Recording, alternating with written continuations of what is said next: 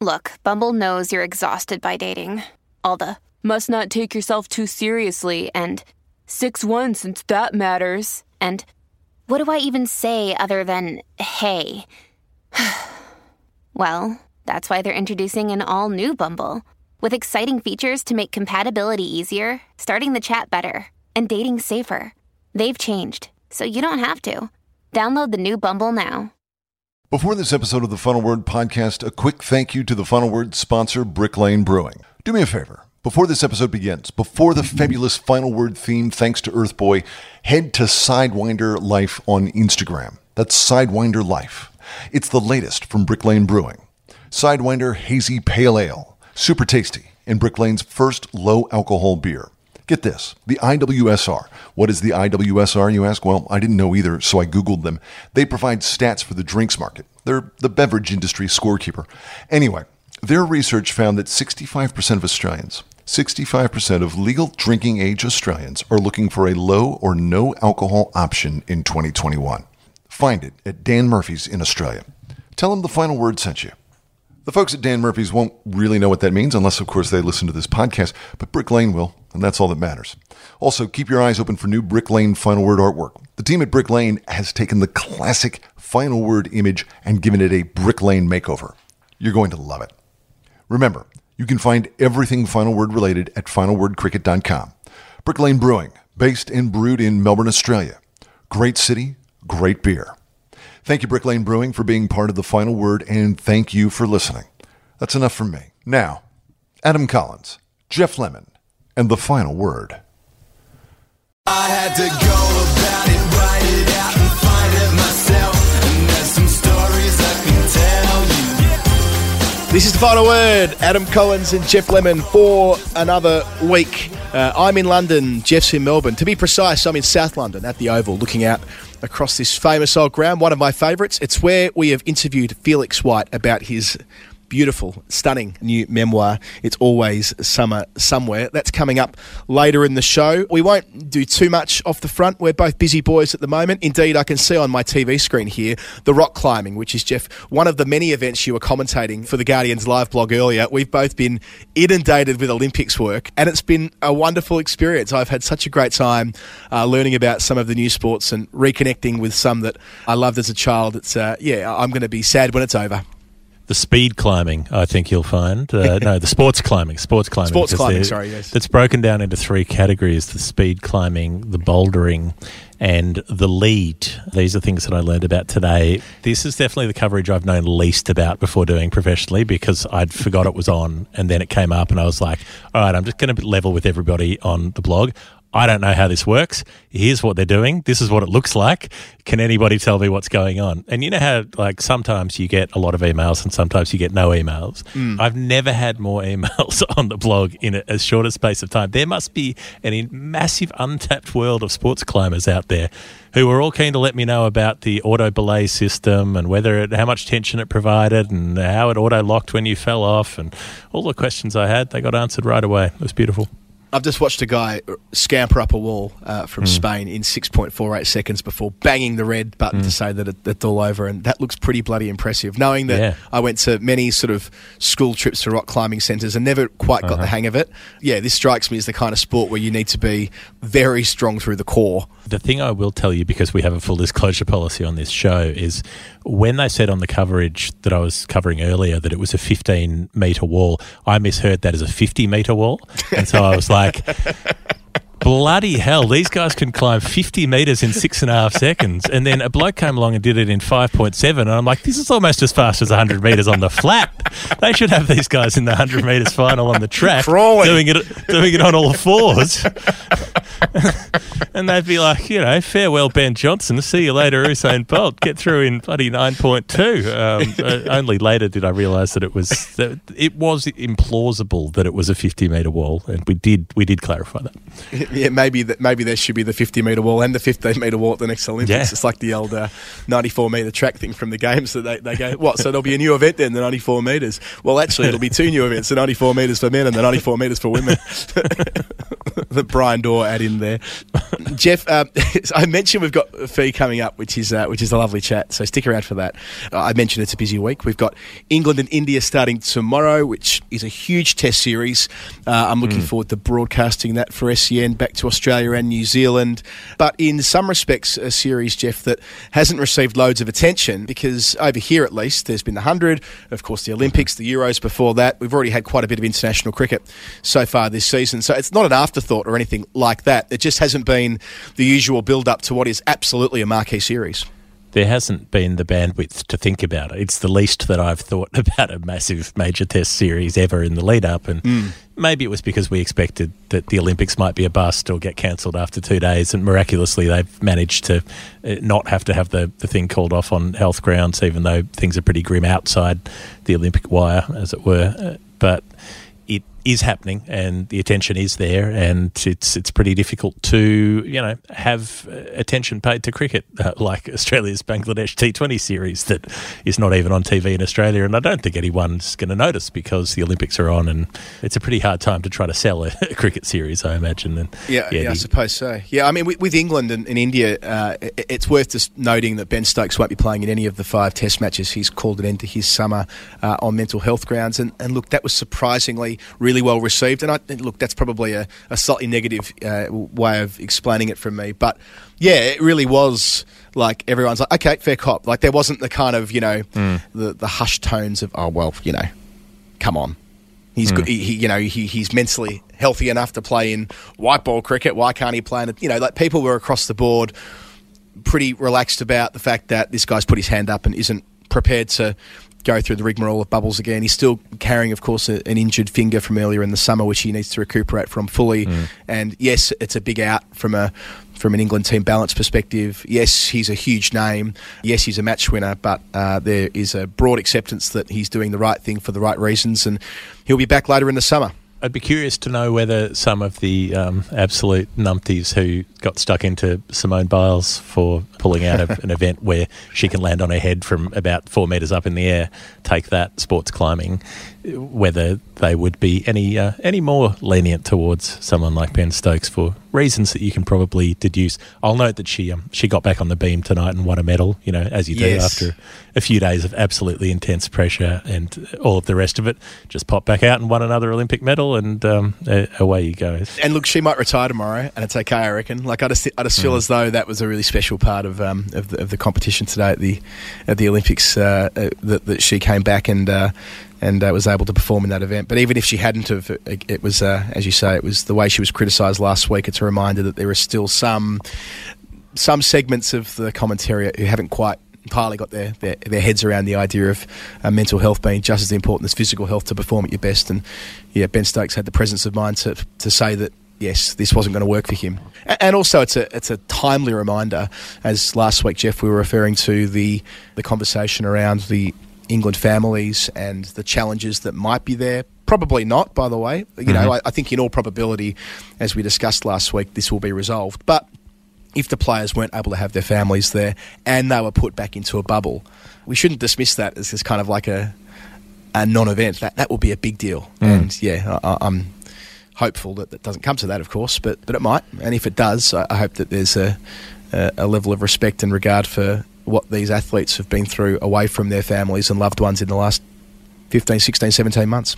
Mayank Agarwal won't be in the first test either. Got whacked in the head in training, so it might be a comeback for KL Rahul, King legend Rahul, Kuala Lumpur Rahul, um, the uh, the man, the myth, the legend. And I hope so. uh, remember the, the last Test match he played in England was the one out here. Remember the Oh, the, yeah. the, the yeah the ostentatious century on the final day, chasing about 460 odd, and at the tea break on day five, it looked like he and Rishabh Pant were going to chase it down. So I've always been a fan of uh, King Legend. So I hope that um, I hope they do pick him.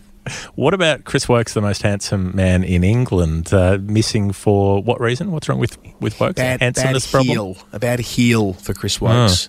So he came back and played in those one day internationals against Sri Lanka and Runamark, and then he got caught up in the in the COVID self isolation bit. But yeah, he's he's not fit to play this week. So I'd imagine that means Sam Curran bats seven. I mean, he was player of the series three years ago, where he was batting eight.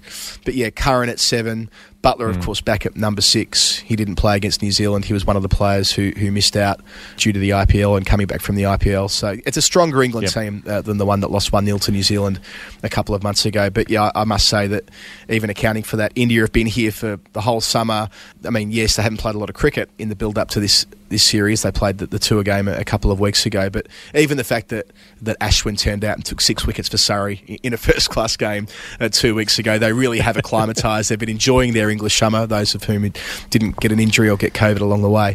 So yeah, I think that well, they'll be uh, they'll they will be hard to beat. That's for sure. Well, once it actually gets started, I'll be very interested in it. Maybe, maybe it's going to be more difficult during that first test where there's a fair bit of Olympic stuff going on at the same time. We also had the crossover, the Olympic uh, cricket crossover with the Australian squad in Bangladesh, watching uh, Brandon Starc, Mitchell's brother, going over the high jump. What an event, by the way! It's just Oh, there's a bar, you, you you just run up and jump over it. Like, I mean, it's a deceptively simple thing for humans to try to do. Brandon Starc came in fifth. He's so I can't remember who noted this, but he's got this unique ability to look both exactly like and nothing like Mitchell Starc at the same time. But you know, he, he put in he put on a good show. He was he was in uh, in contention for medals until late, and then of course we had the bromance of the the shared gold between the Italian and the Qatari. Uh, you know, when when's the last time that an Italian and a Qatari got together to such good effect? Yeah, was, maybe it was a beautiful maybe, maybe around the yeah maybe around the FIFA votes for the World Cup, the next football World Cup.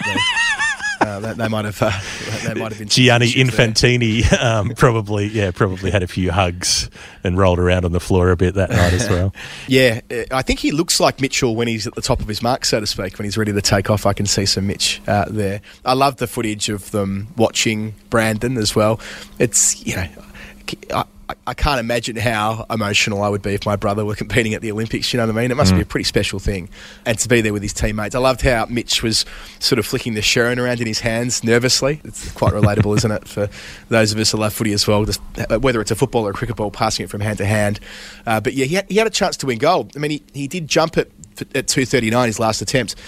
Had he pulled that off, it would have rendered void the 237 jumped by the, the dual gold medalist. And I saw, by the way, some some very hmm. grumpy people about that too. Is that it seemed to make a certain segment of the uh, of the sports watching community very very grumpy, and it seemed to principally be old white men. They really didn't Yeah. like the idea of, of two competitors seeing or being offered the chance to, to split the gold and or share the gold rather, and doing just that. It seemed to offend people of a certain generation. Anyway, I don't think there were many of them though. Like I think that I think more attention was paid to them than they deserved. I think most people saw it and thought that's awesome. Um, and Yeah. it was because you know they'd done all their jumps. They were completely unsplittable on every measure. And so if you then start trying to make them jump over lower heights, that's antithetical to the point of the Olympics, which is higher, faster, stronger.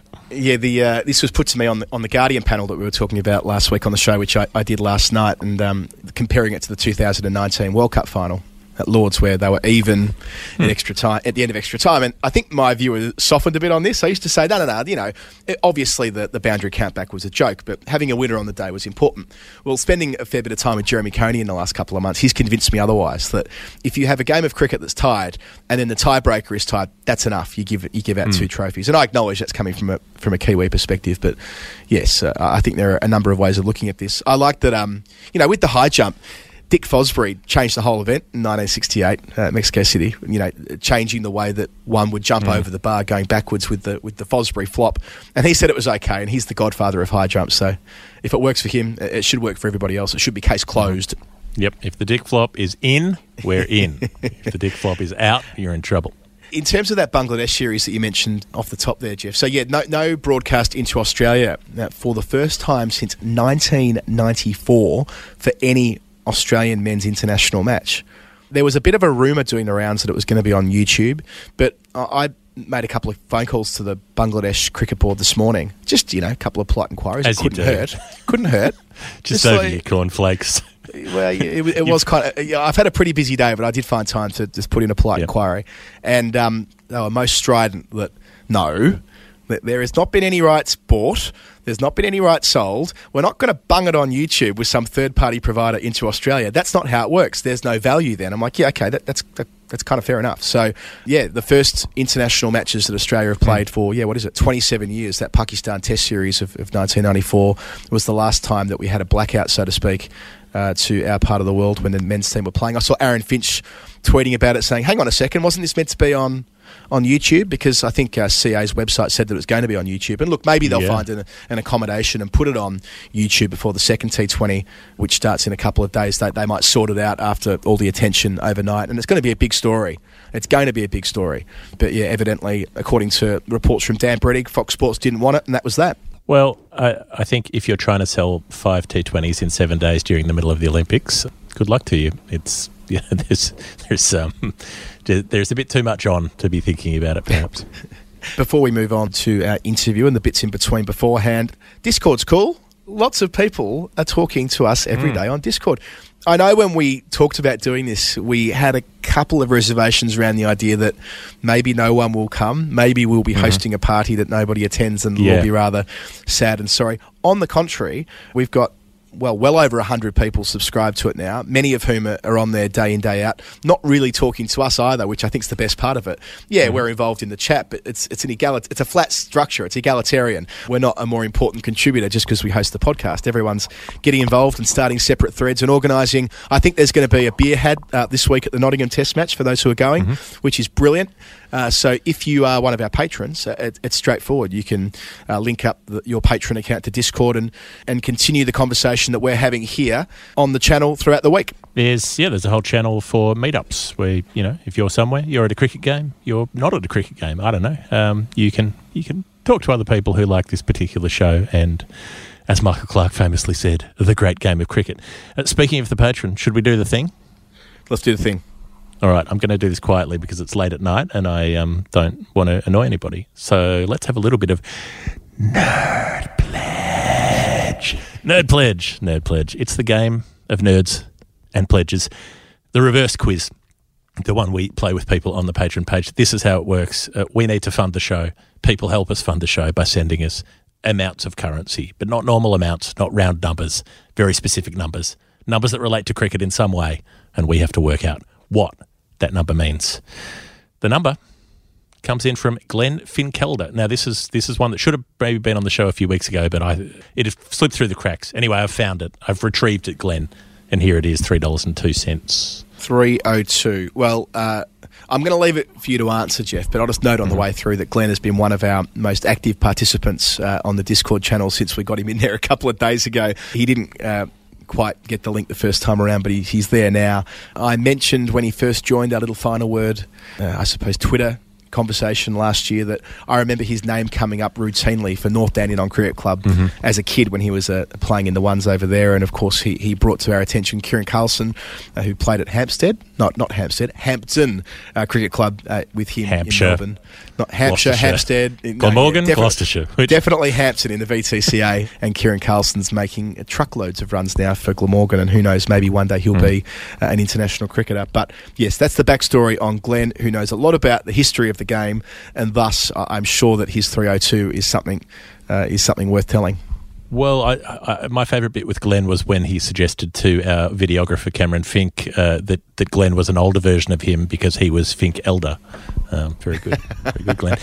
So, so Glenn said he said this was something silly, uh, something in passing. So I'm going to guess that it's not Brendan McCullum because when I see 302, I think the 302 that Brendan McCullum made, one of the only good triple hundreds, as, as we've discussed.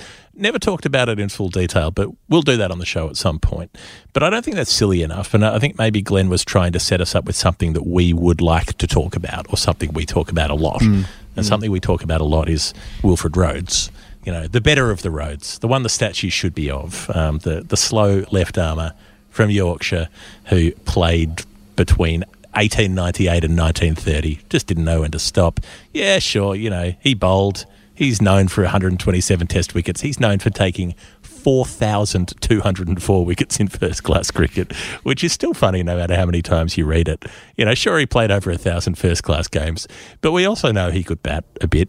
We also know that he, he racked up just the 39,969 nice runs in his first class career, uh, 58 hundreds along the way in first class cricket, two test hundreds, And in Test cricket, I couldn't help but notice that his his average across his Test career, across the 30 years that he played Test cricket, was 30.19, which, if you rounded that up as required, it would be 302, the number sent to us by Glenn Finkelder. And so consistent was he, Wilfred Rhodes, that in first class cricket it was almost the same 30.81 in first class cricket across the years. That's what I thought it might be. Yeah, it works for me. Started as an opening bat and, and finished as a as a prolific spinner.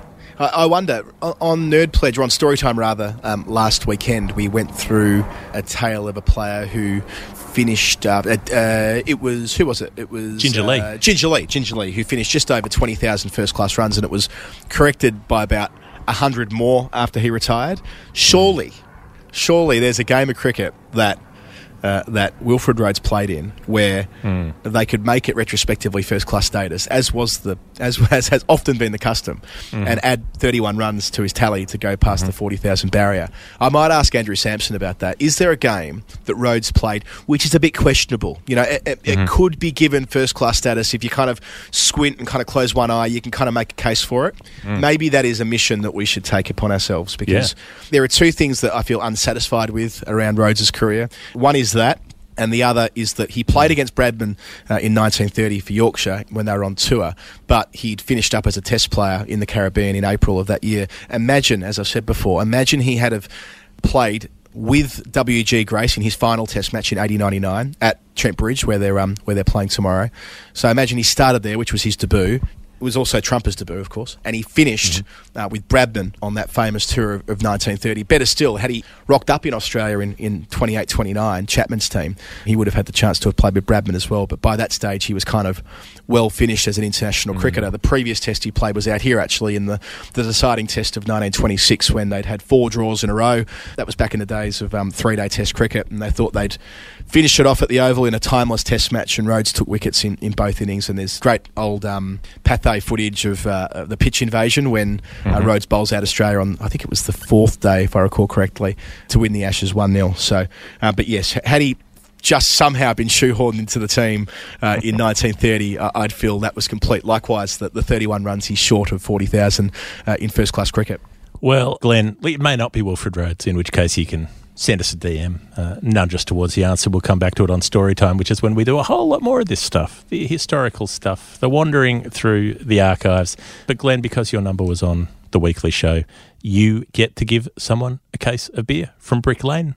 Who sponsor the show? Uh, they will send you the means to either collect yourself or give to someone else 24 cartridges of their finest. And we're talking we're talking about the someday sour today, Adam. Let, let me tell you something, Adam. Did you know it's perfectly suited to lounging through warm long afternoons where everyone is invited? Great in the summertime, perfect for refreshment, a playful take on an easy drinking beer. But can I tell you something off the record, Adam? Something that wasn't provided to me by Brick Lane. They say it's a summertime beer. Don't believe everything you read. They sent me some. I drank it. It's winter, and it was great. I had a great time. Didn't affect my enjoyment at all. It was a blood orange flavour. It was deeply refreshing. Uh, it, it seemed to work with the crispness of the air. So I think it could be year round, the someday sour. Whenever I uh, hear that, I think of the Strokes song "Someday," which was, I think, it might have been the first single off "Is This It," which was released 20 years ago this week, which makes me suddenly Wow. feel very old. Maya says I'm lacking in depth. Oh, I will do my best as the chorus starts. Yes. Anyway, 20 years uh, since the Strokes, and someday, hopefully, uh, Brick Lane Wow. brewing community uh, lasts for 20 years or more. I'm sure it will. Uh, they're doing great things. You can say good day to them at the Dandy Tap House on, on Thursdays and Fridays, or at the Queen Victoria Market Tap House on Thursday through to Sunday, and Wednesday nights as well during Queen Victoria Market night markets. They're a wonderful night. Have you been to those in the past, Jeff? The night markets at no, Queen Vic? I haven't. Yeah, I, I've been a few times. In fact, I went a couple of years ago with our colleagues Dan Brettig and, and Dan Cherny and had a lovely night there. So you can you can find the Brick Lane team out there. Of course, they're all online at bricklanebrewing.com. And we were talking a couple of weeks ago about their environmentally friendly efforts uh, that they make in there at the factory at Dandenong South. Well, um, they also have a deliberate focus on supporting Australian farmers and businesses. So 98% of all of their finished goods are mass sourced by Victorian producers, including malt, water, most hops, most fibre, and all primary packaging. So, as I've said before, they're good people doing good things at bricklanebrewing.com. You can follow them or they follow their social media uh, channels. That's all listed in our show notes. And yes, we're proud to be associated with them on the show. And I'm looking forward to finding out where Glenn uh, sends his slab of the, the someday sour, uh, whether he enjoys it himself or, or on sends. He can let us know on Discord, as you can, uh, about your Nerd Pledge numbers. We've been doing some sort of a group think on there in, in the last couple of days, trying to solve a couple of tough ones for this weekend's show. So, um, yes, be part of what we're doing uh, on Patreon, uh, with Brick Lane, and on Discord as well. Time to think about cricket bats for a minute, and then we will be talking to Felix White. Hi, I'm Bryan Waddle. You're listening to The Final Word with Geoff Lemon and Adam Collins. Woodstock Cricket, Jeff. They make great bats and they do not lie. We got a message in from Matthew Share today on Twitter, who, who's been in touch with uh, Jono and the team there at Woodstock, also in Notts, a bit of a Notts flavour on the show today. It's his son's birthday tomorrow, so a big thank you to Woodstock Cricket for their assistance and input with the presents. I'm genuinely Ooh. envious of his haul and will be testing it thoroughly beforehand. Now, I should note for the record, the haul also included the book that Nathan Leamon and Ben Jones have written, uh, Hitting Against the Spin. We'll have them on the show soon to talk about their great work. But there is Wow. a Woodstock bat and a Woodstock bag, and they look just delightful. The uh, uh, the bat, especially, I can't quite tell which one it is from behind because of the the way the stickers sit. But yes, they're all on, on the website, of course, woodstockcricket.co.uk. Nice. Big, thick edges, beautiful, big, swooping W. Um, The leather bag as well. That's a superb birthday present for his kid. It sounds like the festival if it's got the thick edges, the, the T20 bat, the one made for putting it over the fence. No fuss about it. Great to get internet correspondence as well from someone named Matthew Share, um, along with you know his friends Matthew Like and Matthew Subscribe. um, it- it's it's at real, really, really good dad areas to pick up Woodstock stuff. And and the thing is that listening to the show means that you get 20% off because there's a final word code TFW20 you put it in you get 20% off. So Matthew is uh, is shopping not only well but he's shopping smart. Yeah because at, at, at Woodstock they take care of you. They find out what sort of bat you need. They don't just sell you one off the rack. They do a full consultation. They talk to you about your game what you want what you want to try to do measure you up physically and do everything to make sure that you get the right cue in your hands And if you if you're listening to this and you're not in the UK and you can't actually go up to um, have the full experience in the showroom, they'll, they'll do it with you online. So that with Zoom, they'll, they'll go through with you, talk about your cricket, Zoom, Uh, Zoom. and make sure that you're buying the right bat. Uh, Yeah, they are- Zoom, they're, Zoom, they're, Zoom, they're, Zoom. they're very much hands on, uh, and they want to make sure that you walk away uh, with a bat that's going to make you plenty of runs. And of course, as we've noted in the past, they, they went one two. They had a Quinella. They had the gold and the silver uh, in the Good Gear Guide this year. The bat Mm-hmm. testing that's done uh, each year here in the UK. So woodstockcricket.co.uk TFW20 is the offer code. Get yourself 20% off one of the best cricket bats in the world. Hi, I'm Isa Guha, and you're listening to The Final Word with Adam Collins and Geoff Lemon. It's a final word, Adam Collins and Geoff Lemon. Uh, I'm sat here at the Oval with a returning guest and friend of the show, Felix White. Felix, welcome. Good afternoon. Appropriate that we're here at the Oval uh, on the basis that this ground is very much the focal point of the extraordinary memoir you've written. Uh, it's always summer somewhere. The last time we spoke was going on two years ago when you wrote the score to the documentary The Edge. A, a lot has happened since then, needless to say, but it feels like a triumph that you're able to celebrate this book over the next couple of weeks. Yeah, thank you. I mean, it's so nice to be back. I don't, can't imagine you have too many returning guests, do you? I I don't In think so. I mean, years? occasionally to talk about cricket, but not necessarily to, to talk about their Yeah, yeah, their yeah. other work. You know, Yeah, and you're right. A lot has happened since um, since the Edge. I definitely was not imagining I was going to be writing a cricket-based memoir when I was speaking to you two years ago about the music from the Edge. That's for sure. I mentioned the Oval because this is your home ground. I mean, this this this is the ground that means so much to you. It, it has done since you were a little boy uh, growing up in this part of London, and. You set about telling what is effectively a quite a complicated story because it's three or four stories woven into one. In turn, it's, it's quite a long, hefty book. Uh, To begin, what gave you uh, the motivation to write what is quite a raw and revealing book? Like it, these things don't come naturally to people to kind of expose themselves in this way. Yeah, I definitely. I'd, I'd never thought I was going to write a book like this. I hadn't imagined it. Like I said, even a couple of years ago, um, the, the way it begun. actually was I've been doing tail enders with Jimmy and Greg for a while, and I ghost wrote Jimmy's book, and the publisher um, spoke to me and said, you know, just sort of vaguely like, would you like to write your own cricket book? And so we had this one meeting where we came up with the idea. Or I thought, just off the top of my head, literally, maybe I could do a sort of cricket book that's a bit like High Fidelity, but it's not mu- it's not records. It's informing this person, as in my life. It's cricket, and it could be an interactive version of it. So, like at every formative point in my life, um, I'm sort of marking it with talking about a player or a cricketing moment that I projected a feeling onto, and then I'd go and meet said hero, and their recollections would sort of change the story. But as I'd um, as I got in, I think I knew in that meeting that it was going to be more than that, and I think I knew on some level that it was eventually going to be about basically about my mum's death because I've had started doing that unpacking personally about why am I obsessed with cricket and why do I feel so much through it but have numbed out from other situations in my real life. So I sort of knew that was going to be the case, but once I sort of get got into telling the story, I sort of realised there was no going back, and for it to be authentic, it all had to be there. So, and I was I was reading quite a lot of um, music memoirs. I like really like Carrie Brownstein's book and Pete Paphides and Viv Albertine's, and I, I was really struck by the fact that when I was really engaged with it and felt affinity and connection with it, I had the sense that they were telling me something that they might not have even told the closest member of their family, um, you know, or their closest friends. And so I felt like, ugh, I've got to go. I've got to do that. I've just got to go there, and that's what I ended up doing. Really, Is there a tipping point in that in that sort of process that you're going through as a person, sort of thinking that right, this is the right time for me? You know, mid thirties, had this successful career as a musician, making your way through in this, I guess, his second career in cricket. When you're like, no, no, this is the moment when I'm going to let it all out there and tell this very raw story. No, I don't think there was a moment where I thought like, oh, this is my time to tell my story or anything like that.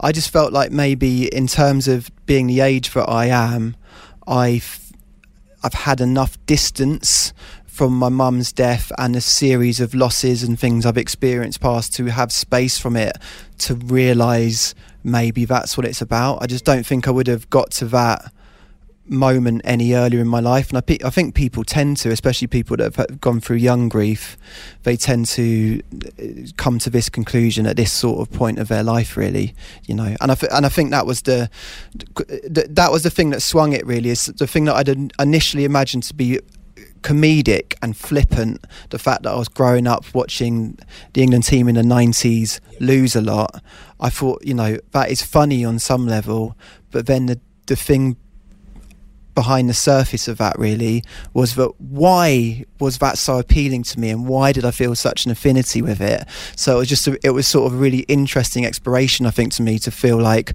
I was watching these men constantly process their own small losses and the fact that I could feel through them must have been in some way helpful or it must have explained what was happening in my life beyond my conscience if that makes any sense Felix, it's a book like as a reader, there's a surprise factor that that really works, which is that you know when I picked it up.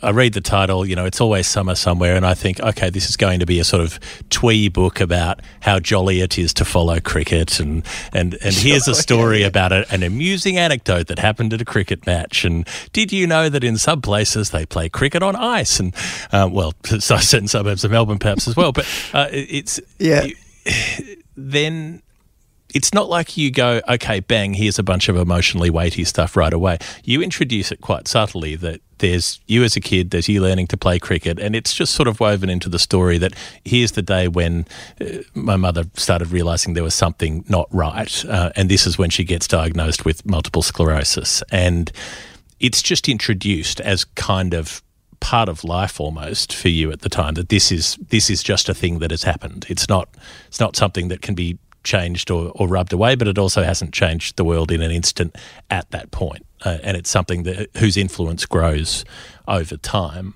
so uh, i thought it was really delicately handled in that sort of way that it's it's not like you're trying to push to write one kind of book or the other. These are stories that happened alongside each other, that's how they grew, and, and that's how you tell them. Thanks, Geoff. That's um, I've, yeah, that's really nice to hear that, and I think, I think partly that's because that's what life is like. Everything's sort of. You, you, I don't know if people will, will like understand this that love cricket and music or whatever, but you do as you're growing up. You do filter the same feelings into different stuff, and it's all sort of happening at the same time, and it's sort of all in one in your imagination. It's all one thing. So when I got towards the end of that, I felt like, oh yeah, conscious. What you just said, I felt like consciously, oh, that's what's cool about this. But to begin with, I was just, I was just writing it. I really didn't, didn't really set out to like lightly plot out, you know, loss or whatever. I was just literally was just writing um, how it felt and and then always underneath the surface what must have actually been going on there with hindsight.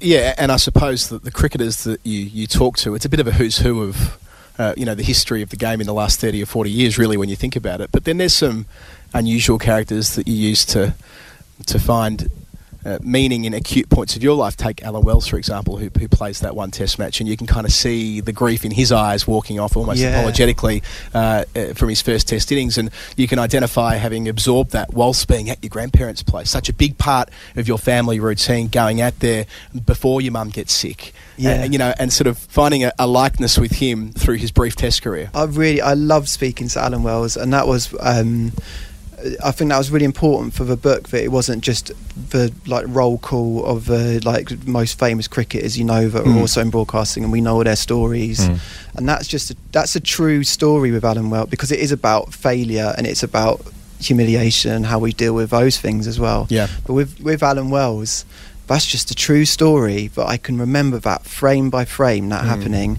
and that feeling in his only Test match, walking to the crease, and it's quite similar to the Euros recently when Saka was walking up. You just felt somehow in your bones he's going to miss. You just knew, and that makes me like shiver thinking about it. But it was like when Alan Wells walked out to bat in his only Test match when he was sort of beyond the age you'd normally have a debut. It just felt like everyone, including him, knew hmm. what was about to happen. And so, in a very sort of small sense, it's quite traumatic as a child then to see that actually unfold. And then this grown man, because I was sat on my own in the living room, and I remember it happening in slow motion, and then him walking off and finding the camera and saying sorry into the lens of the camera. Mm. And I was looking around on my own in the living room thinking, has anyone seen what? Can you confirm? And it really played into at that period in my life that idea that you were talking, t- the television was talking to you and you could communicate with it in some way. And I think the fact that that happened at that point in my life really sparked like this idea that I wanted to get inside the television like so like into like watching oasis videos or like into the cricket i wanted to get into that world like communicate it somehow communicate with it and it did have this like watching that unfold had this i had this strange loaded with this sense of like I need to tell Alan Wells it's all right. He doesn't need to be sorry, which sounds really heavy. It was like a, whatever I was, like a ten-year-old kid or something. And in in some ways, um, that's what the book is as well. Me phoning up Alan Wells to share that sense of catharsis Yeah. and work out one, did that really happen? Two, what was that about? And in my own way, say you didn't need to apologise about that, man. You know, um, I know that sounds so heavy, but that's kind of like I felt like that was what part of the process of the book was really. but it's something that makes a lot of sense when you look back at it that uh, you're a kid you know you're very young you're under 10 you're getting older your mum's getting sicker and you don't know how to process that all of those feelings but when you start watching cricketers go through humiliation and torment and you start seeing things like wrestling shows where the good guys don't win and things like that that's a way for you to experience pain or grief or sadness without it mattering so much, perhaps. Or it, it's like you can project what you're actually feeling onto these characters outside and kind of let them hold it for you rather than admitting what you're actually feeling, which you probably have no ability to process yourself at that age. Geoff, like hundred percent, that's what it is, and um, yeah, you brought up the wrestling example. That's interesting because that's at a similar time in my life, and loads of I, think probably loads of men my age will understand that infatuation with wrestling at the time and how it clearly designated for you who the good guys are, who the bad guys are, when you should be sad, when you should be celebrating, and then I, it sort of in my head I sort of permeated that into Ashes cricket. Where Australia are clearly the bad guys, we're clearly the good guys, so they kind of mushed in that sense. And the, at that time, the interesting thing was I got to write about in a book. I, I bought WrestleMania Seven from Blockbuster, and in it, the Hart Foundation, which Bret Hart, they lose to the Nasty Boys, and it's it's an injustice. They don't deserve to win. The referee's back's turned, and I remember the feeling of like. Jesus Christ, man, that stung me. And I remember looking around the room again, going like, "Can no one fix this? Can we not fix this?" But then when we went to give the video back the next day, I needed to get WrestleMania 7 again. I needed to see that happen again. And in the same way that was happening in Ashes cricket, suddenly the Australian team, sort of in my head, started to become the Nasty Boys who had won the tag title, like chewing gum with like the residue of chewing gum on the sides of their mouths and like it just felt like they were the nasty boys and so when you'd be watching the ashes in the 90s and we would be, be beaten again and again and again somehow it sort of mushed the injustice of it mushed in my head with that wrestling thing of like this is just a cruel injustice that I couldn't stop watching. And like you say Geoff I think with a lot of hindsight it's interesting that but my mum was dying slowly and I was finding a way to understand what that feeling was I guess. There's shade and light throughout that, that, that early phase of your life. I mean, there's this beautiful passage about how you, you find bowling left arm orthodox spin out here watching Tuffers bowl and, you know, an influential teacher that likes the, the lovely loopy stuff that goes on to kind of define your, your existence as a player. But then you referred to being inside the television before and wanting to be inside the television, doing performances from your parents after watching Top of the Pops, you know, like with your brothers and feeling as though you were going to be a performer. I mean, you're not naturally an extrovert, really, are you? I mean, you, you can. I mean, maybe I'm uh, e- experiencing this from watching you in groups of people in our sort of friendship and so on. But you can sort of be shy as well and, and reserved. But yet you wanted to be a performer. You obviously wanted to be inside that television, even if you didn't know it when you were a kid. That there might have been some pattern or some Yeah. some some trend you were already on. Yeah, I think maybe that, yeah, there's an escapist aspect. I think whether whether whether you're going through any form of loss or not at that age, I think that's just appealing, isn't it? Like being in a pop group or whatever. Yeah. But I think, it, but yeah, it is like getting inside the TV. So Yeah. that thing of watching Top of the Pops and then two days later.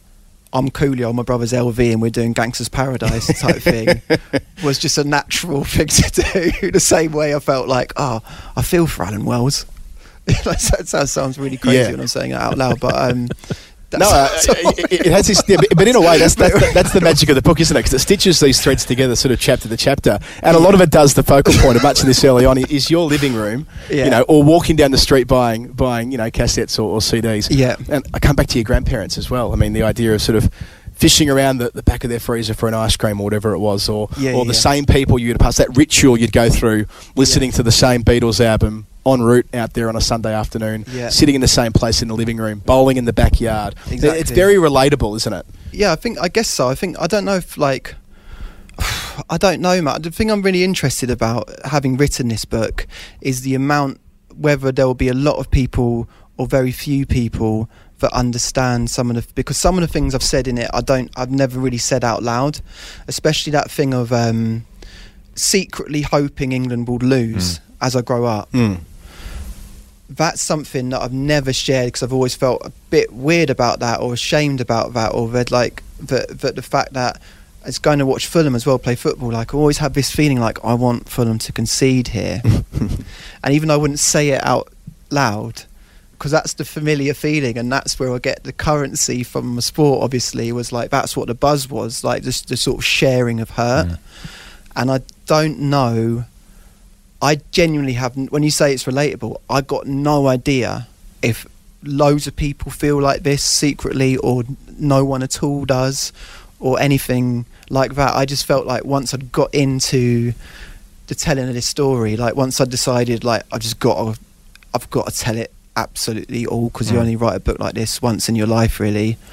Just you know, I just decided to share that. Yeah, and, and like that, and it is the idea that it is a long book. I mean, you could have you could have written a shorter book, and it still would have been you know the, the right length uh, for the story you were telling. I'm sure, but there is all that detail about your childhood, which I, I suppose a lot of people might skip over. Yeah. But it's central to informing the relationship you have with Lana and Andrew, as you refer to them uh, in the text. Yeah. As opposed to mum and dad, which again I thought that was an interesting part of this too, that you use first names throughout rather than mum, dad, Yeah. granddad, grandma, whatever it is Yeah. um, that there's this there's this sense that you needed to have all of it there to make the story sing properly, and I, I like that. I, I mean, I, I think that had you had you left details out, it wouldn't have felt like we were as perhaps quite as invested as we were. Really, Yeah, I just literally read um, when I'd started it. I was reading Pete Paphides' book Broken Greek, which Yep. is probably like twice as long as my book, and about ten years of his life growing up and just being obsessed with music as um, living in a chip shop in Birmingham.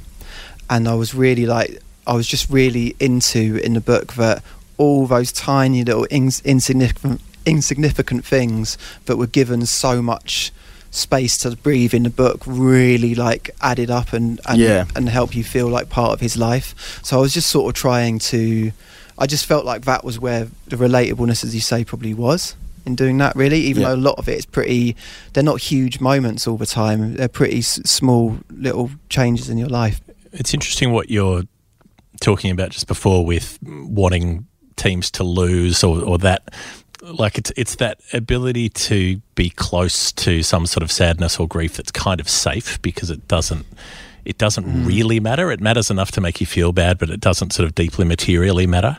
And then there's you know there are the bits where it's like hitting a nerve where there is the grief that really matters. Like uh, I think I think it's probably a couple of generations of writers who've made a living out of having watched England lose in the '90s a lot and how they were a bit shit and a bit funny, and it, it gets talked Yeah. about all the time. And there and Yeah. there's you know there are all of the things that go wrong and so on. And then there's like this profound shock of uh, uh, when you speak to Adam Hollioake about his brother Ben dying, and that that suddenly being this really genuine grief in English cricket, and it's like all of the the stuff that seemed to matter beforehand is irrelevant. This is the real thing, and you get quite deep into that story and how shocking that was for those players at the time. Yeah, absolutely. The um, yeah, you're you're right about that, and I think that was that was a really interesting one. Speaking to Adam because with Adam, I I used to go and truant from school here when to watch county cricket. Like I'd leave school with my school uniform, stuff it straight in my bag, and then just spend all day watching county cricket here.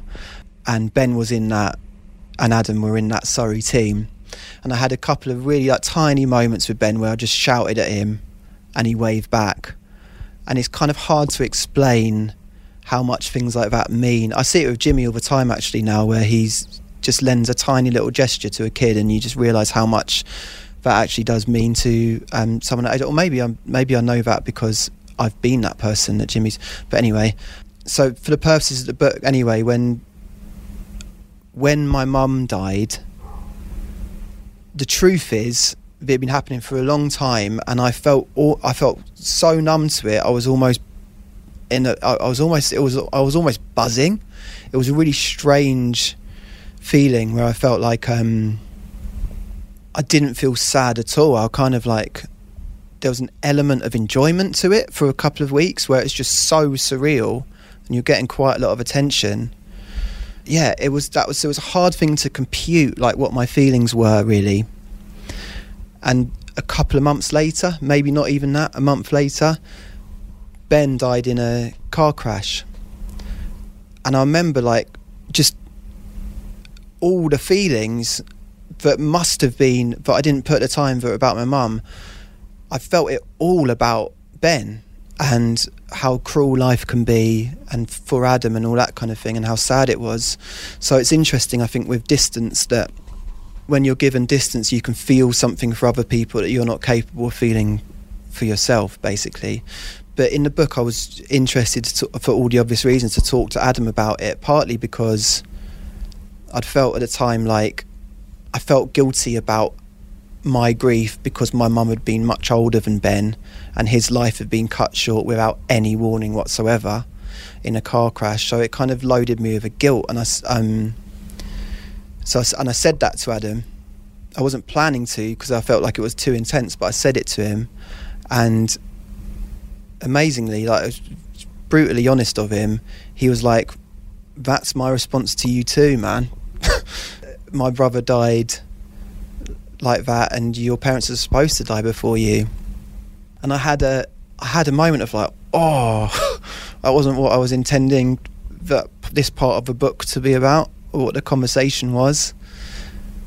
But then i ended up feeling like that's a really that yeah that it was it was it was a gift in part of, on from him that he was telling i was asking for the truth and he gave me the truth and to be just to be able to have those conversations is quite a big thing i think It's the honesty that you said that you couldn't produce before, like being able to tell people what you really think, like the the the unpopular sort of feeling that you shouldn't be having but you are having. Exactly, yeah. And it's that thing of aligning what's inside with actually what's outside. And I guess when when my mum first died, and for you, like that's actually that feeds into exactly what I'm saying about the outside of me saying I want England to win, but inside I'm going, please lose so I can feel good.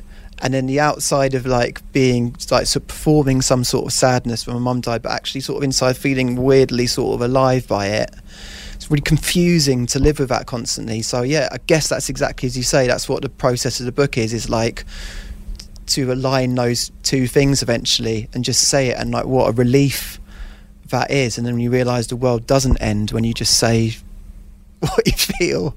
You know, it takes a long time to get to that point. I think.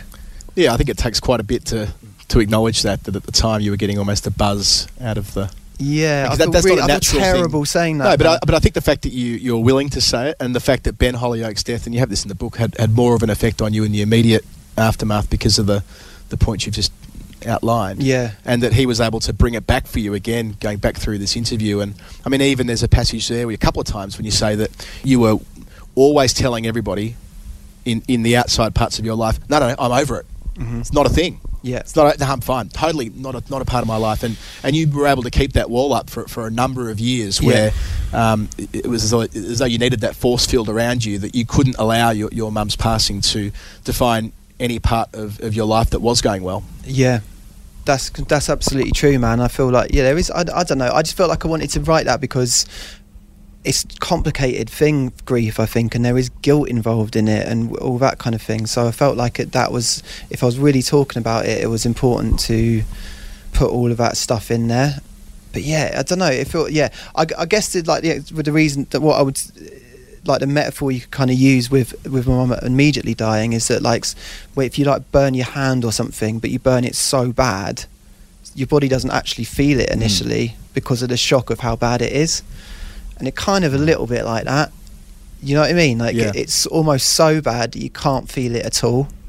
So that's probably must have been what was happening in my brain in in some sense yeah. And there's also almost uniformly there is guilt tied up with grief uh, about any number of ways that it that it can come about. That you're you're not feeling bad enough. That you're feeling too bad. You, you've been feeling too bad for too Yeah. long, or that other people have worse things to grieve about. That your sort of example there that this person's death was worse than than the mine the the death in my life because of the age or because of the circumstance or, or whatever it may be. There's Totally. there's always um, I think almost everybody who grieves feels that they're doing it wrong in one way or another.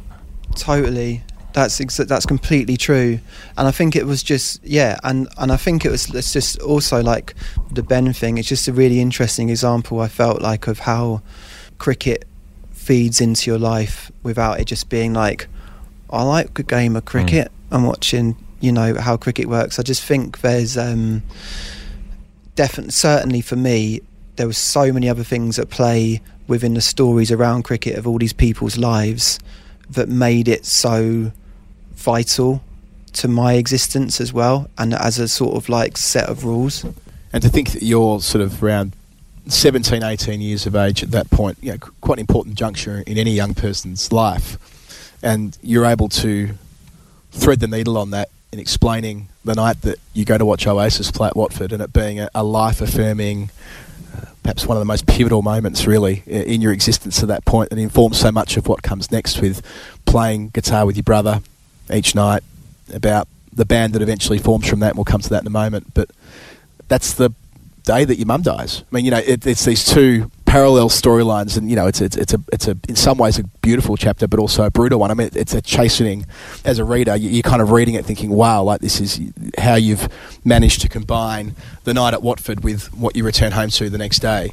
Um, it, it's it is as you say, it's, it's a reminder that life is ticking on, despite the fact that these are these huge interventions that that will define who you are. Yeah, completely. That was um yeah, I don't know, like even even outside of myself, just in a narrative sense when I was writing the book, I just thought, oh that's really it's the first time I could sort of feel how heartbreaking that was, that my life was opening up just as Yeah. hers was ending. Did you know before, by the way, that that was? I mean, had you ever thought about that expressly? That gee, that night is that night. Like, had you put the two and two together until you kind of started going through? No, this I did. Do you know what? I, know actually, I, do you know what? I haven't even. I'm not even sure I've done.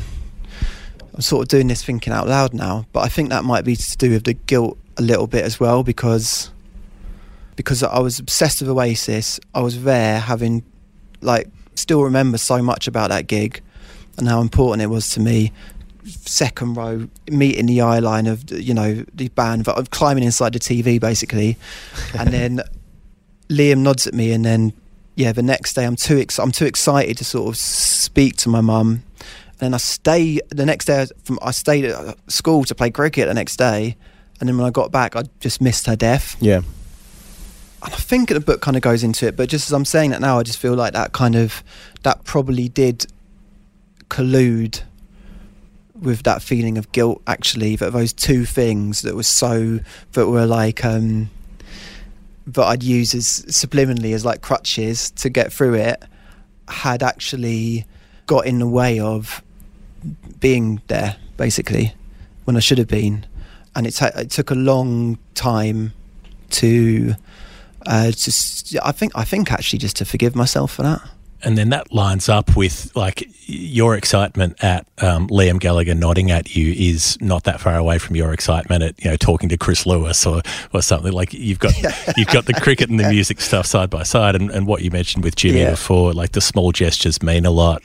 My version of that was a front row at a Hilltop Hoods gig when Suffa MC told me I was a sick cunt, and I was like, "This is the greatest moment of my life." Um, I would hear more yeah, of that. put, put put put that on my tombstone. Um, but it's you've got you've got these two obsessions, right? And one's very cool and one's very not. But music becomes the other one, and it's very much the getting inside the TV thing that you kind of know you want to be in a band before you know anything about how to play music or what you might play. You sort of just stumble into it with your brother and, and a couple of other friends. But then in the middle of your teenage years, there's suddenly this kind of world of exploration that you can start making sounds and they can start doing things. And you really rush into it. You know, like you're booking gigs before you know how to play instruments just because you want to be in there, you want to be part of it, whatever it is. There's, there's this surge of momentum and you just want to be like out in front of it.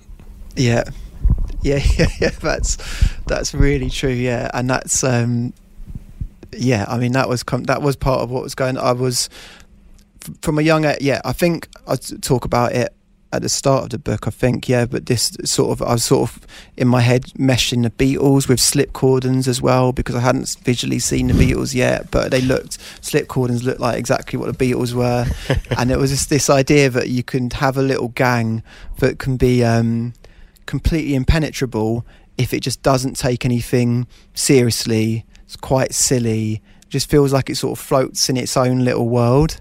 And so, yeah, it's not really cryptic that after my mum died, it became just a thing of like, it doesn't matter what the band is or sounds like, I'm just getting in one. So I'm just, I was really trying to search out people to do that with. And my brother is one of them.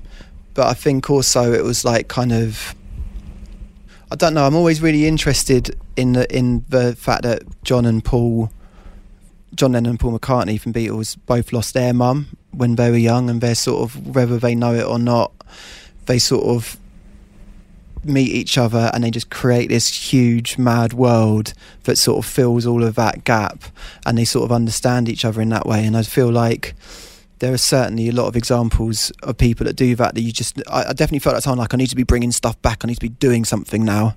So yeah my part in the beginning of the maccabees was just like the making getting the gigs going making this work let's get this together type sort of attitude which to be honest was a lot of fun i mean the music was terrible for years but it was a lot of fun getting that gang together and not least the fact you're doing it you know, alongside Hugo initially as well. Right, Who, yeah. who, who is? I mean, you, you write beautifully about his grief journey and what you can identify in, in his own experience uh, of, of your mum passing away. But Yeah. nonetheless, it's, it's you two and others, but especially you two uh, having that brotherly link, sort of taking on the world, trying to I don't know maybe deliver on a debt that you're here and your mum's not, and, and you have to do something big Yeah. and meaningful now that you're you know you've well, of got course, that you, chance. you never say we never would ever have said that to each other. Of course, you're just sort of doing it, but you find other ways to express it that are just less exposed. So we did have to end up finding this. It was just it just fell neatly in the in the slipstream of um, all those bands like the Strokes and Interpol and all of that. And I was finding that my songwriting on an acoustic guitar, like Oasis style songs, was was so bad I couldn't even bring myself for me to hear it, like my songs. So, so but but those bands turned up where it was like they all relied on each other and into band dynamics and little parts moving in and out of each other. So it was just like light bulb moment.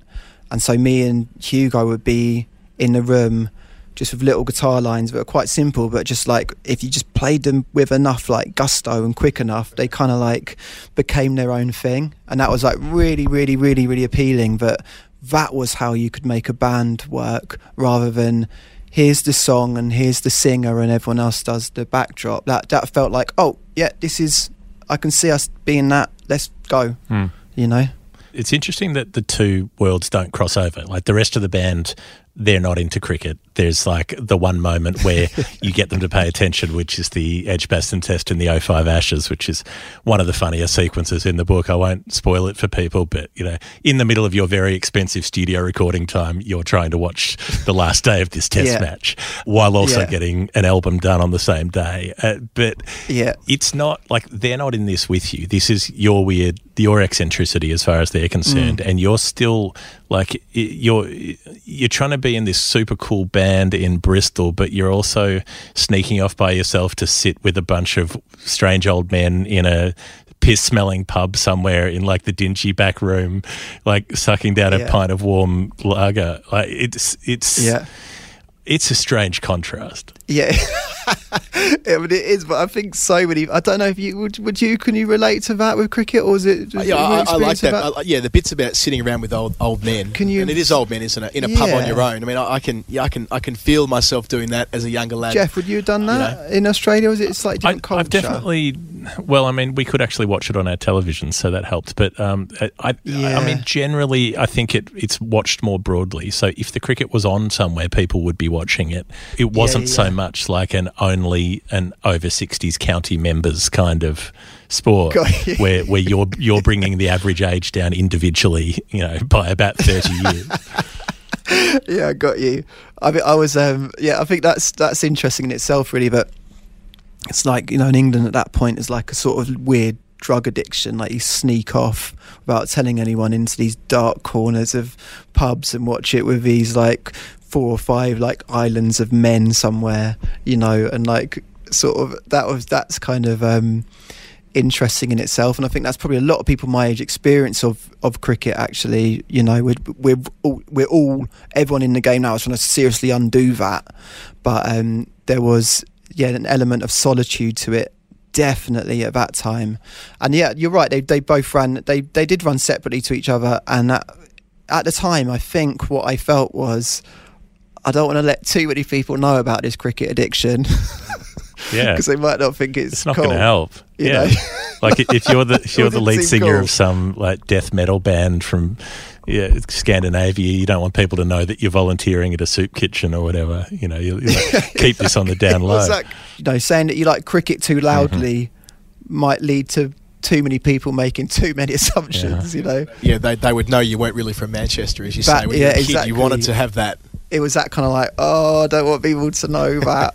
that so that was all happening in my head, definitely. Yeah, at that time. It's an interesting departure from the first uh, stage of the book where it, it turns into, in the second part of the book, almost being a, a history of the Maccabees in, in many respects. Because obviously the Maccabees don't exist until about the halfway mark, and then uh, that, that period of your life is delved into in, in great depth. But I suppose you would have needed, if not permission, at least consulted uh, the other members of the band because that's that's raw too. I mean, we've, we've talked about one very raw part of your book and your personal story, but the rise and fall of the Maccabees also meets that criteria. Do you know what? It's really um, interesting you said that because what I hadn't even conceived of when I was writing it was that I was going to have to clear this book with everybody that's in it and Yeah. like make sure that they didn't feel misrepresented. And it was once I'd finished it, it was like really, really important to me that no one felt like they were getting thrown under the bus. And I really wanted to make it just about my own response to all the situations and not about anyone else's failings at all.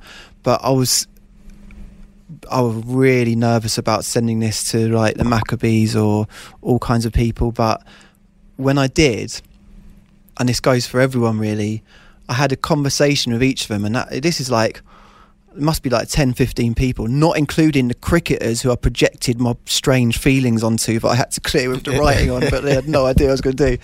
Um, but I had these amazing conversations with all the people in my life. Yeah, right. And and after it, you know, there's one or two things people wanted to change and I didn't remember like this, which was all fine.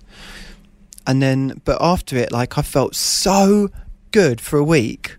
And I've realised with that's what the book was about. It was about like reaching. It was the opportunity to reach all those people that have made an impression on my life, and basically just sort of tell them that I love them, and we're cool. We had amazing conversations where it wasn't like, well, let's meet up and get a coffee. There was no like. Had you done a bit of that, like post Maccabees, post 2017 farewell shows? I mean, I mean, obviously Hugo is your brother, but I mean, and you work with other members of the band in, in your in your business these days. But I mean, is it the case that with some members of that cohort, you wouldn't have had an awful lot to do with for four years? I mean, there's been definitely been a distance with some of them, and not out of um, not willing to. I think it's probably been necessary just to distance our lives and get on with different Yeah. things. And it was probably too soon for a long period. to even discuss it, really.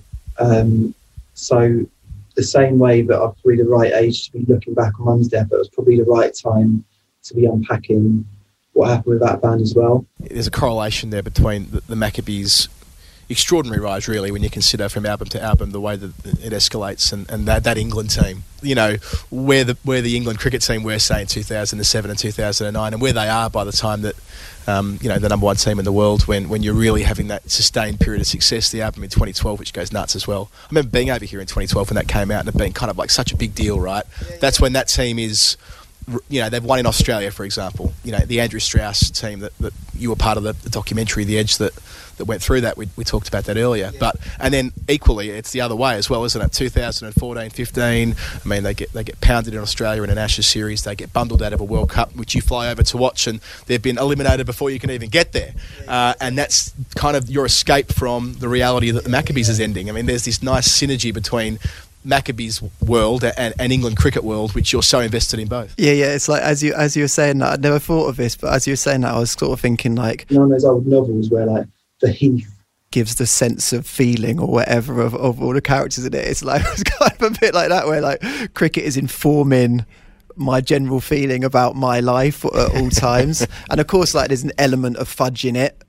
You know, because it's not always as perfect as that. But there definitely was a sense in my 20s where the 90s were over, anything was possible. This England team were like flexing their muscles. It did kind of correlate into how I felt about anything's possible in my life too, or whatever, you know. It's one thing I'm particularly interested to ask about. So there's that surge for about six years from 2009 to 2015. It's getting better and better. You're going on these like you're playing massive festivals, big crowds. You um, you have this interesting experience of, of dating Florence Welch from Florence and the Machine, who's a massive star in her own right. Uh, Your the band is going really well, but like self-deprecation is this massive thing with you, and I suppose people look at it as, as an English trait, but it's it's probably much broader than that.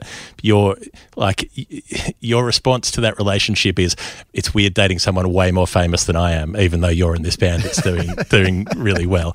Your response to yourself as a musician is still, I feel like the whole way through the book, you're still like, I'm pretty shit and I'm just making it up as I go along. And somehow when we get the band together, it works. But there is never a sense that you actually really get better. Like you never really give a give a feeling that you've you've cracked it. You know how to make music now. Have you ever been able to embrace the idea that maybe you're pretty good at some things and and that maybe you don't have to undermine your own perception of yourself? I think it's a really interesting question, and I don't know if, if I do. I don't don't know if I can think of it that way. I feel like I've, I feel like I really wanted to get across what I'd been, what I'd felt like in other music memoirs or biographies with like rock stars or whatever. Sometimes what I felt like I'd been really sold short on was no one's ever said I wasn't sure if I could do it, to be honest, and I just didn't feel good enough. And I really felt like I really want to make that clear that the base level thing when you go into anything, like when you're writing a song, thing is that I've had is that I'm not sure if I can do this really, or this is right, and I've had to have other people prop me up and contribute in order to do that. And I just felt like that was. I think I, I just I just felt I don't know because obviously it's just me, but I felt like there was just something telling about like the human condition in that really, and I just wanted to be really clear that that was what the actual thought process has always been. I think with I mean with Florence, it's like she was way more famous than me. Like it wasn't like I don't think um you know that was a sort of manic time, and she was doing you know arenas everywhere and all that kind of thing, headlining Glastonbury. So I wasn't. I don't think it was particularly self-deprecating. It was just like, oh yeah. I, I You quite know. like that you bringing her here is, is sort of part of your, your relationship as well. Yeah, And, you know, yeah. and even though she has, you know, and you make this clear in the book, no understanding of the game in in sort of minute to minute terms, but she was quite happy sitting over there in the Peter May stand. Or whatever it was, you know, you, you, you know, you, you're quite you were quite content being there together, and yet at the same time, it would it would be a, a point of friction in, in your volatile relationship that she would I don't know if resent's too strong a word, but she would certainly feel strongly about how much you were giving to these silly men in, in, in white uniforms compared to what you might be able to give to other parts if you weren't focused on that. exactly, and that's exactly what I wanted to. What, what I thought was interesting, I, I didn't even, I didn't know I was going to put my relationships in it, but I thought, David, I felt in the end, I felt like it was good to put that in and my previous relationship because they spoke about what cricket was to me. I think, I think with um, Laura Mary, my previous relationship, she really held a mirror up to how male it all was. Like she couldn't eat, she couldn't even be in the presence of it because it was just full of these men who were sure that their opinions were more important than anybody else's. The grounds full of all men drinking, but like she couldn't even like have it on for a second. And um, she felt the same way about music and all my heroes that were bands. And I suddenly was like, whoa, they're all they're all men. And I hadn't even. It sounds mad, but I hadn't even really considered that you know so that i thought that was just sort of an in the maleness of the world that she began to show me was interesting.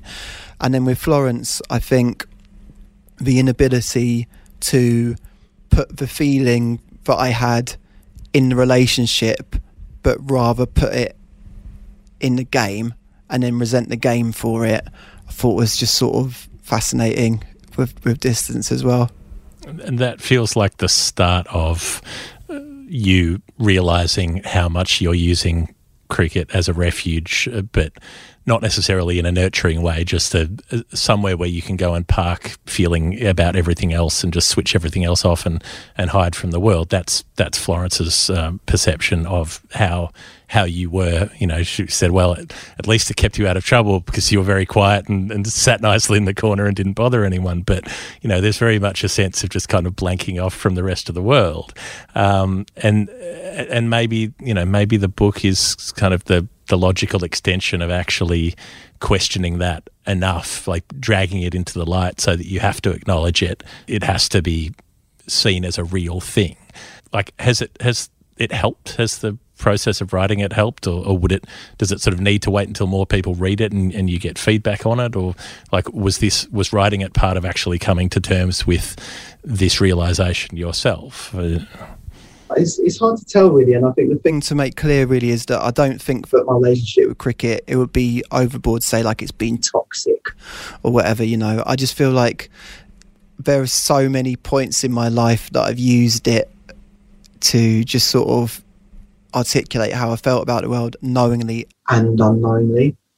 And the thing that I'm interested about when, when people have read it like I said I'm interested to know what things people share about it. in in their own life and whether it does I, d- I just don't know I actually don't know uh, who's going to make what from it really something that you and I talked about a few weeks ago when I suppose you were just at the very final stages of it was how how invested you are in explaining to people towards the second half of the book your need to be liked, your need to be walking into the room and not necessarily letting people know that you're a rock star, people kind of working it out themselves, and all the way along being the happiest and nicest person in the room.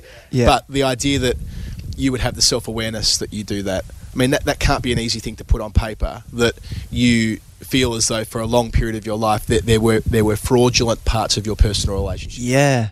Oh my. Yeah. I mean, I cannot believe that I've written that. But when that got triggered, really, that realization was um, the band had just broken up and went out to Australia for the Ashes. Yeah, And we spent time together, didn't Yeah. we? With Geoff, obviously, and um, the, the the the the actuality of being presented with a stranger, them asking what you do, and not being able to say, I'm in a band, and you know, Maccabees and heard of them, and just say like, oh, I think I'm sort of, I think I'm a cricket writer, I think I'm a cricket writer, and watch people the difference in response that people had to me, and then realize, whoa, like I've been, like really been sort of like trading on that one for a while, where you know you're going to get currency.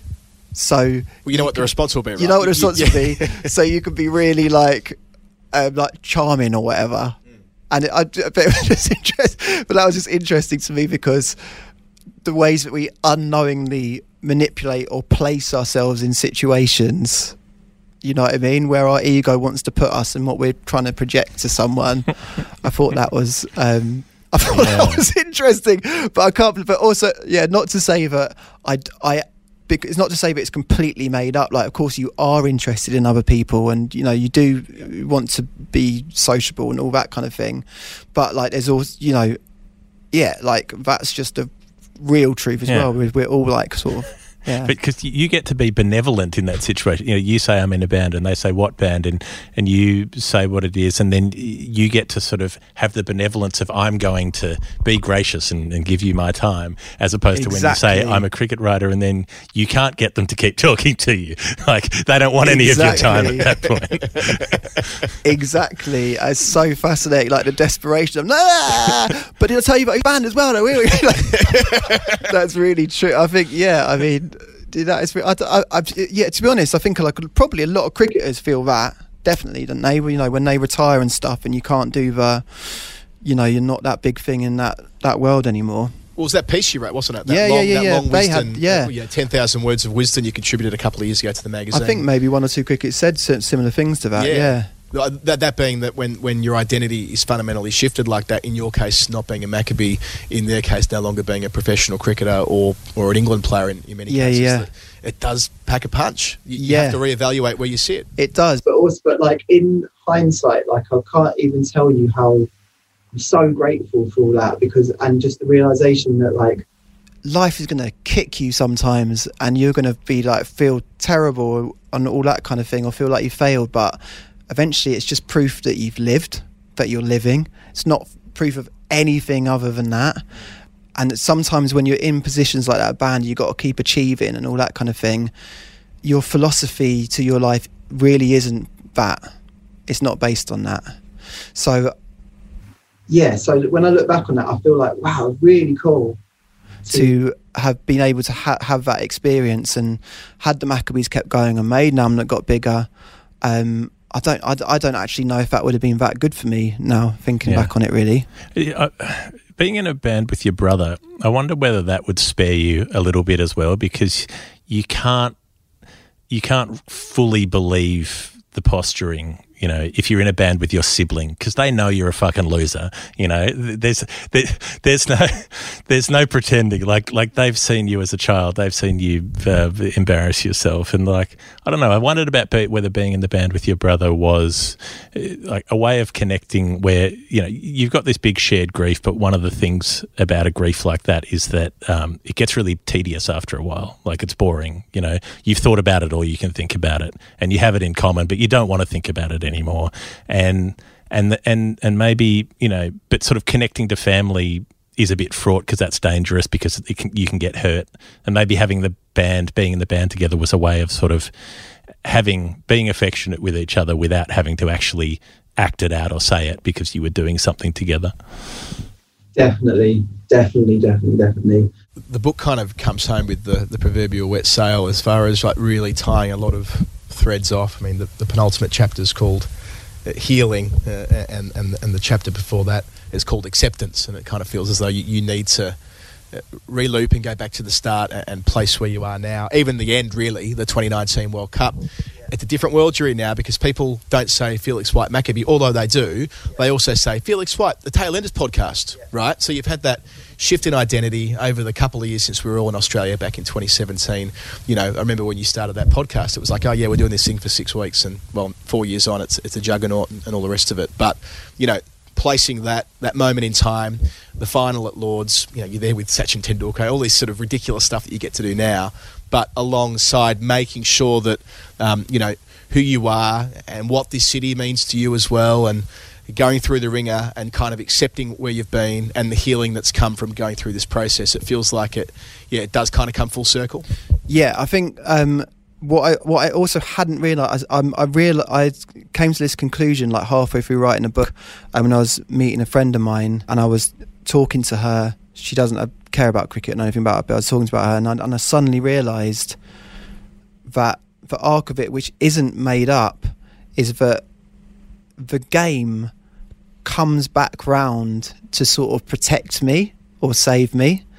And I thought that was really like with distance, like, wow, wasn't that really beautiful that this thing my game that my grandfather gave me to like and instilled into me and he's not here anymore and through my mum's death and through all those other things that happened in Maccabees, when that's all gone, all that f- stuff that you've invested and you feel like you've wasted into this game, it kind of like as if it's a living thing, like swoops back round to like look after you. And that happened with Tailenders with Greg phoning me up saying, Me and Jimmy want to do this show with you. Barney, we talked about the edge at the start. You know, he, he said, "Do you want to do? The, I think you understand the music, like the, what this film's about. Do you want to make the music to it? You know, going out to Australia with all you lot and all the cricket world, kind of finding a sort of home for me. I thought, like, wow, isn't that really like magic that that that all like kicks back into gear somehow? And then being at the World Cup final and this genuinely happened as well. This isn't made up. I had a moment when I realised when England in that run chase, I really want us to win here. I'm not making up for I want us to lose and to, to be like us all like exhibiting this sort of hurt that I can sort of quietly revel in. Like I remember feeling like I really what I'm saying outwardly is what I really deeply feel inward. I in like inside myself. I need us to win, and so that's the end really. And just the, the um, just coming to the conclusion of how not like a big feeling, just a really simple and uncomplicated feeling that was just to sort of be like, oh, I meant what I said there. I wanted I wanted England to win the World Cup, and we did. Yeah, like almost the very last bit, isn't it? The belonging to each other. That you know, we all sort of belong to the game, and the game belongs to us. And Totally. the people within it and, and you know the relationships that we get to have and, and the privilege that it is to, to chart it, but also just to be fans of it and to acknowledge that we don't have a lot of control over what goes on in the 22 yards in the middle, but that's kind of okay. And, and there's a an analogy there to a lot of things in life, and, and the good and the bad. Exactly, and I've, and that probably was the best place to leave it. But I did speak to Jos Buttler right at the end, and he tells me about Johnny Bairstow when they're celebrating, looking off into the distance, and he notices Johnny's thinking about his dad not being there, and he tells him, "Your dad would be really proud of you, man."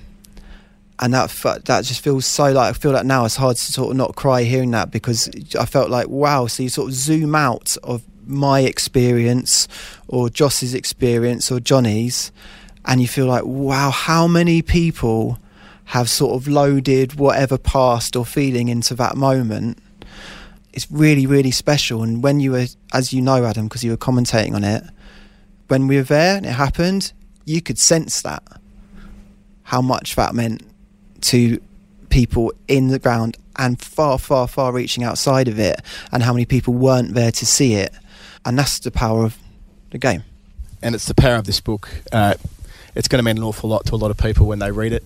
Everybody who reads it is going to be very proud of you. I think who knows you, uh, not Thanks, least us. Thanks for taking the time to go through it with us. Uh, you've always been a, a wonderful supporter of what we do here on the podcast, and to have you back today to talk about this extraordinary book. It's called "It's Always Summer Somewhere." Felix White. It's a joy. Thank you.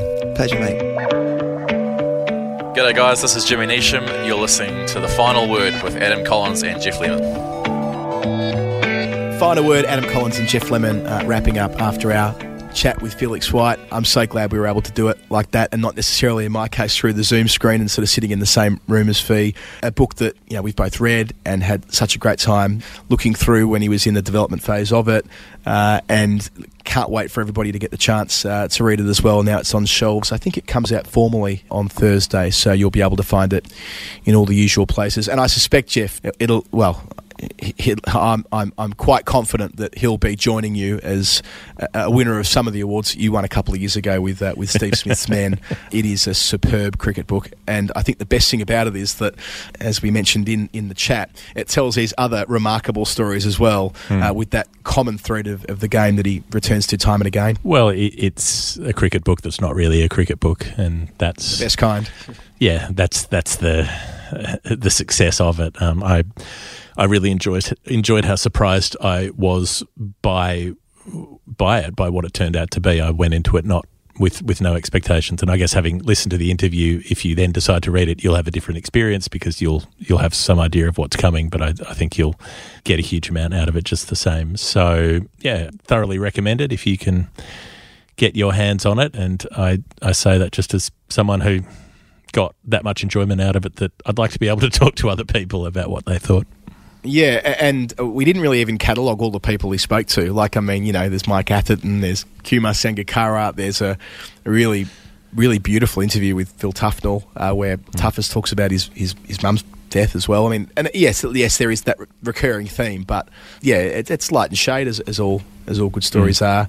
Uh, and there's a, a, lot of euphoric moments uh, on the way through as well. And yeah, it's a reminder why we kind of do the things that we do.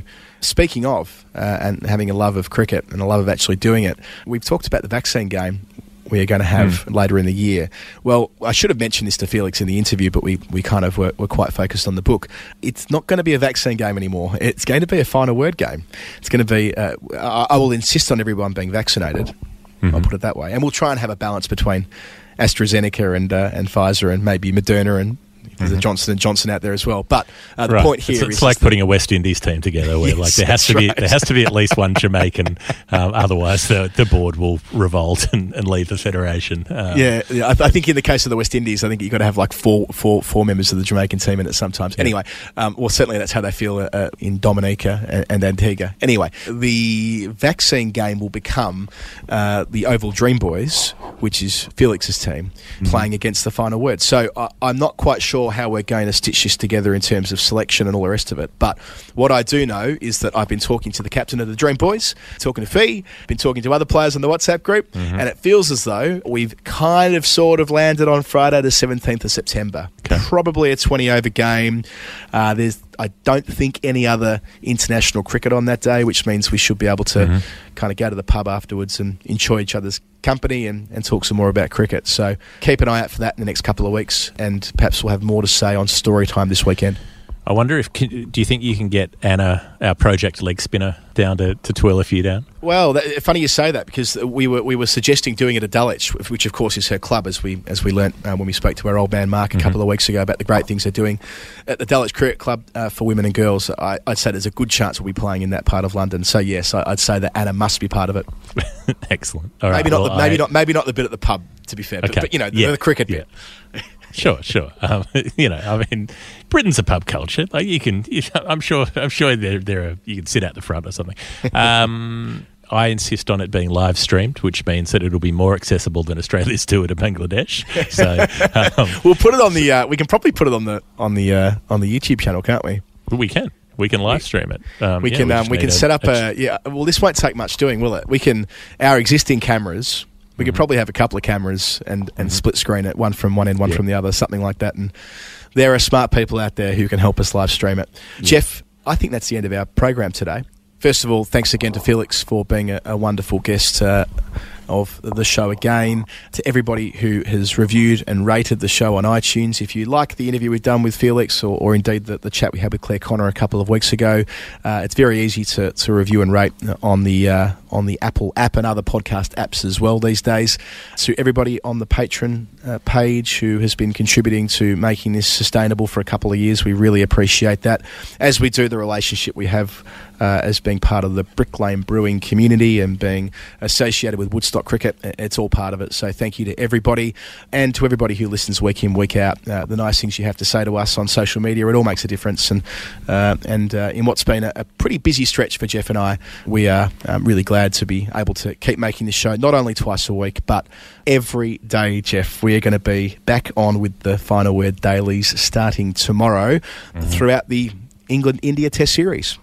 Yep. If you want to hear me losing my mind at four o'clock in the morning, why would you listen to anything else? They're short. They'll be like 10, 15 minutes. They'll Yep. tell you what happened during uh, the day's play so that you don't have to watch eight hours of Test cricket yourself because we'll watch it for you. That's how it works. We are like the espresso machine of Test cricket. We make it palatable and we put it in a tiny little cup for you to slam down before you go about your day. And it'll also be on YouTube, our YouTube channel, which has had a bit of a lull in the last couple of weeks with some um, with some uh, technical difficulties. They, they have been overcome, so uh, it'll be on the podcast feed in the usual way and on YouTube as well. Okay, that's enough. Adam Collins, Geoff Lemon. It's been the Final Word. Thanks for listening. Let's do it again soon.